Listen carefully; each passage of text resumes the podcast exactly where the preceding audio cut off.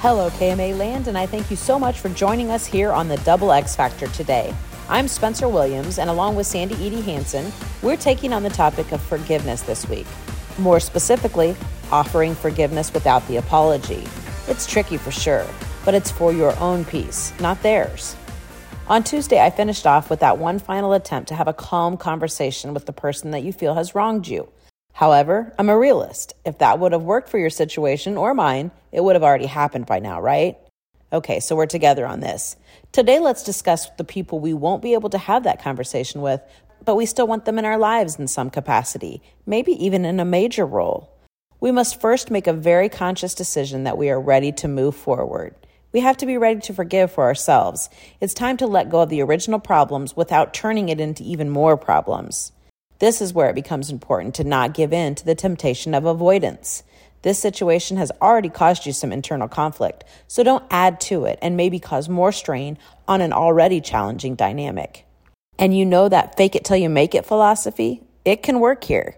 Thank that other person for giving you strength. When you think back to the pain you endured and realize that you're still standing and still choosing love over everything else, you'll see your strength. By practicing gratitude, even for the tough stuff, you will find peace much faster. By thanking them, vocally or not, you will feel a major sense of relief and be on the fast track towards true forgiveness. And talk about strength. Accepting and understanding that the thoughts of other people are quite honestly none of your business, but you and your emotional maturity is, well, that's about as much mental toughness as we can hope for. Remember, there's no changing other people. You can only change the way you think about them.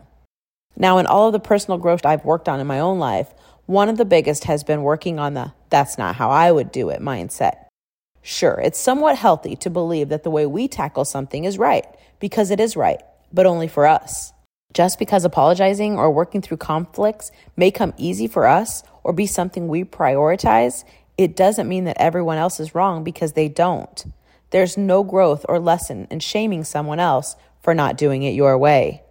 We can practice self awareness to see if there is anything else to learn from the way other people handle situations. We can show gratitude for the way we've learned to handle the tough stuff.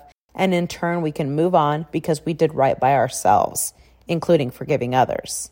And with that, I'll encourage you to tune in to Sandy's final take tomorrow. And of course, find all our info at kmaland.com or on social media at KMAXX Factor. And make sure you subscribe to the Double X Factor podcast wherever you access your podcasts. And as always, thank you so much for listening.